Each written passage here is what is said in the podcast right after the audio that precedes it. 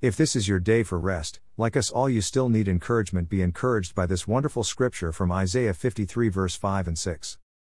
V5 But he was pierced because of our transgressions, crushed because of our iniquities, punishment for our peace was on him, and we are healed by his wounds. V6 We all went astray like sheep, we all have turned to our own way, and the Lord has punished him for the iniquity of us all. Why we believe in Christ Jesus.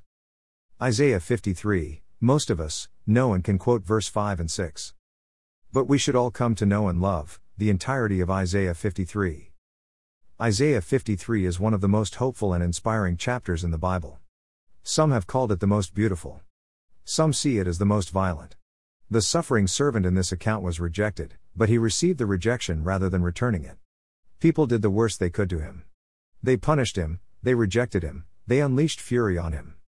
Yet the evil that people did to him was changed into something good. Isaiah 53 is in accord with many other Old Testament passages. Confirms that Jesus was exactly who he claimed to be, the long anticipated Messiah of God. Many ancient interpreters correctly understood that these texts in Isaiah pointed to the Messiah. Since Jesus is the only one who fulfilled them all perfectly, and the truth is no one else has even come close. That is why the truth of this verse is so special, because it was Jesus Christ the righteous, the one we can accept as our Lord, our Redeemer, and our friend to whom all prophetic history pointed. That is why we can say, In Him, we live, move, and have our being. Acts 17, verse 28 Jesus is the Christ, and upon that rock of truth, we can build our lives. Be blessed today and every day. From your friends at My Lord, My Friend Ministries.